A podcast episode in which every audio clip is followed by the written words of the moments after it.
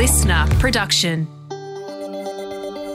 It's been a slow start to the week on the Aussie market. Let's find out why. Good afternoon, I'm Laura. It's Monday, the 20th of November. Welcome to the ComSec Market Update. Well, what a way to start off the week. It's been a pretty quiet day for the market. It's possibly felt a little quieter because my good friend Stevie hasn't been around to tell me all of his lovely jokes that make me laugh all day long. And that means it's just me today, friends, which means we can possibly get through this a little bit quicker since I won't be laughing every two seconds, which generally our great editors cut out because it's always a ball here recording for this afternoon update. So we'll take a look at what happened in the Aussie market today. So ahead of the close, the Aussie market is up by around a tenth of 1%, a little less at the moment, which means it's around six points higher. So it's been quite a dull day, you might say. But we are on track to end in positive territory, meaning we would snap a two day losing streak.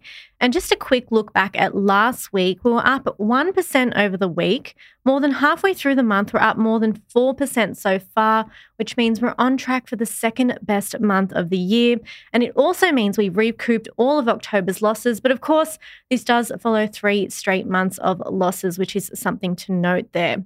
In terms of the sector performance today, energy was the clear outperformer, and that was back on the back of moves in oil prices. So last week, they hit a four month low. And that was basically around concerns about having a lot of oil stocked up in the US. So there's been plenty on the supply front.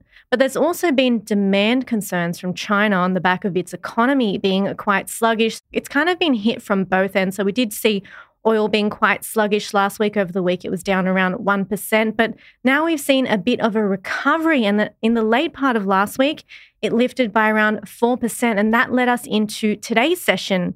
The reason for this is that investors expect the largest oil producing nations like Russia and Saudi Arabia to actually cut the supply of oil. So they've already done this. They're going to have another important meeting this weekend, and they're expecting them to extend those cuts. So, at the moment, that's seen the energy sector doing quite well today.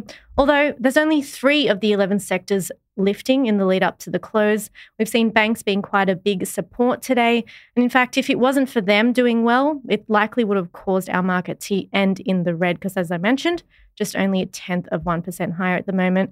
But utilities at the moment is the biggest weight, and gold stocks are quite a drag too. The gold subsector is down around 1.7% at the time of recording. So Moving on to companies, there were quite a few in focus today. Karoon Energy was one of them, and I spoke about this one on Friday because they were one of the worst performers.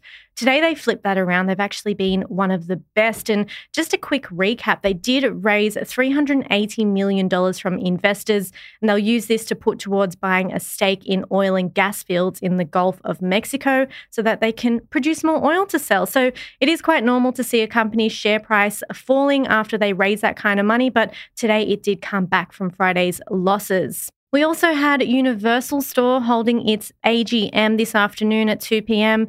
It said that like for like sales fell over 6% from the same time last year. So that's tracking the first 20 weeks of sales in the new financial year. It also said it's seen a shift in consumer spending habits, particularly in regional areas, while performance in the CBD and metro locations have been quite robust. So, this is pretty much in line with what we've been hearing, you know, the cost of living pressures. So, people don't have quite as much money to spend on things like buying new outfits, unfortunately. But despite all of this, we've seen Universal shares lifting quite strongly this afternoon after the announcement. And that could be due to the fact that one of its brands called Cheap Thrills is on track for strong sales growth in the first half of the new year. So, Universal Store currently up around 4%. For those of you that don't know, shares of ASX actually trade on the ASX under the ticker code, you guessed it, ASX. And it was a good day for them. I'm laughing at my own jokes now.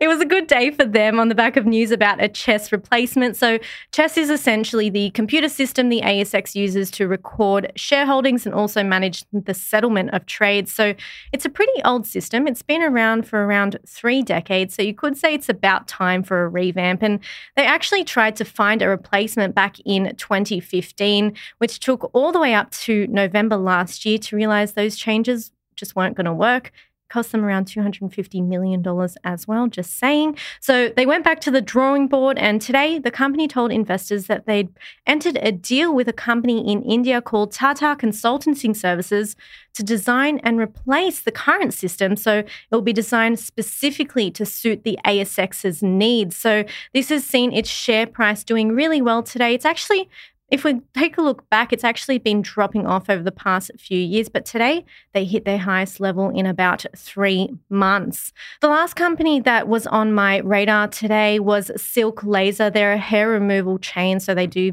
things like cosmetic injections, facial treatments, and things like that.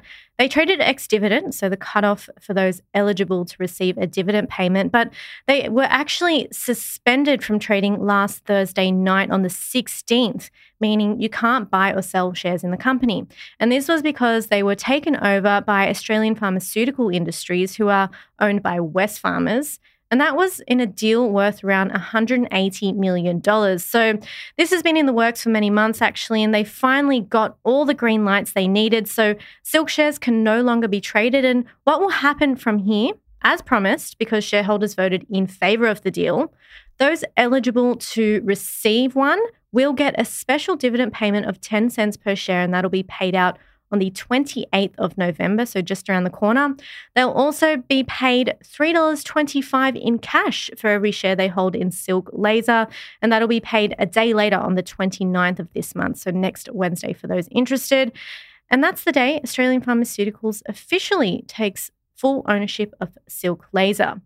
Now, looking ahead to tonight and the rest of the week. So, tonight, there's not a lot going on that'll be market moving. We do have the leading index being released out of the US, which basically looks at a variety of economic indicators to predict the direction of the economy. Tomorrow, though, the RBA will dominate locally. So we'll have a speech from my mate, Mishy B. That'll happen at 10 a.m. For those of you that don't listen every day, that's the Reserve Bank governor. And just after that, at 11:30, we'll get the minutes of the last Reserve Bank meeting where they lifted rates by 25 basis points for the first time in 5 months. So, those will be two key things to watch tomorrow. We'll also get a number of AGMs, annual general meetings. The biggest one will probably be Fortescue, but we also have Origin Energy, BlueScope Steel, AGL, Monadelphous, a few others. A number of companies trading ex dividend tomorrow, Amcor and Elders. For the rest of this week, it's pretty quiet in general. So the noteworthy things will be tomorrow night, the meeting minutes from the US interest rate meeting. On Thursday, US markets will be shut for Thanksgiving. And then if we look on the local front, we actually have quite a lot of AGMs happening this week. In fact, there's over 80 going on, so that could see share prices move around. We have a handful of other stocks trading ex dividend. Brickworks pays out their dividend of 42 cents per share on Wednesday.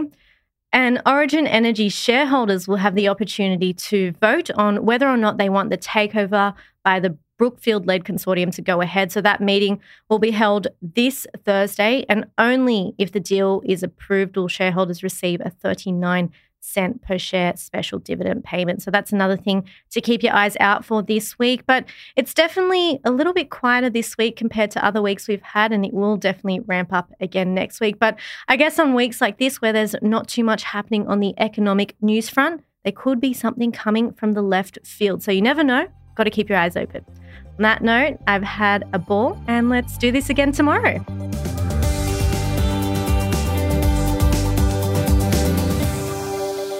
This podcast is prepared, approved, and distributed in Australia by Commonwealth Securities Limited, ABN 60067 254 399 AFSL 238814. The information does not take into consideration your objectives, financial situation, or needs. Consider the appropriateness of the information before acting, and if necessary, seek appropriate professional advice. Listener.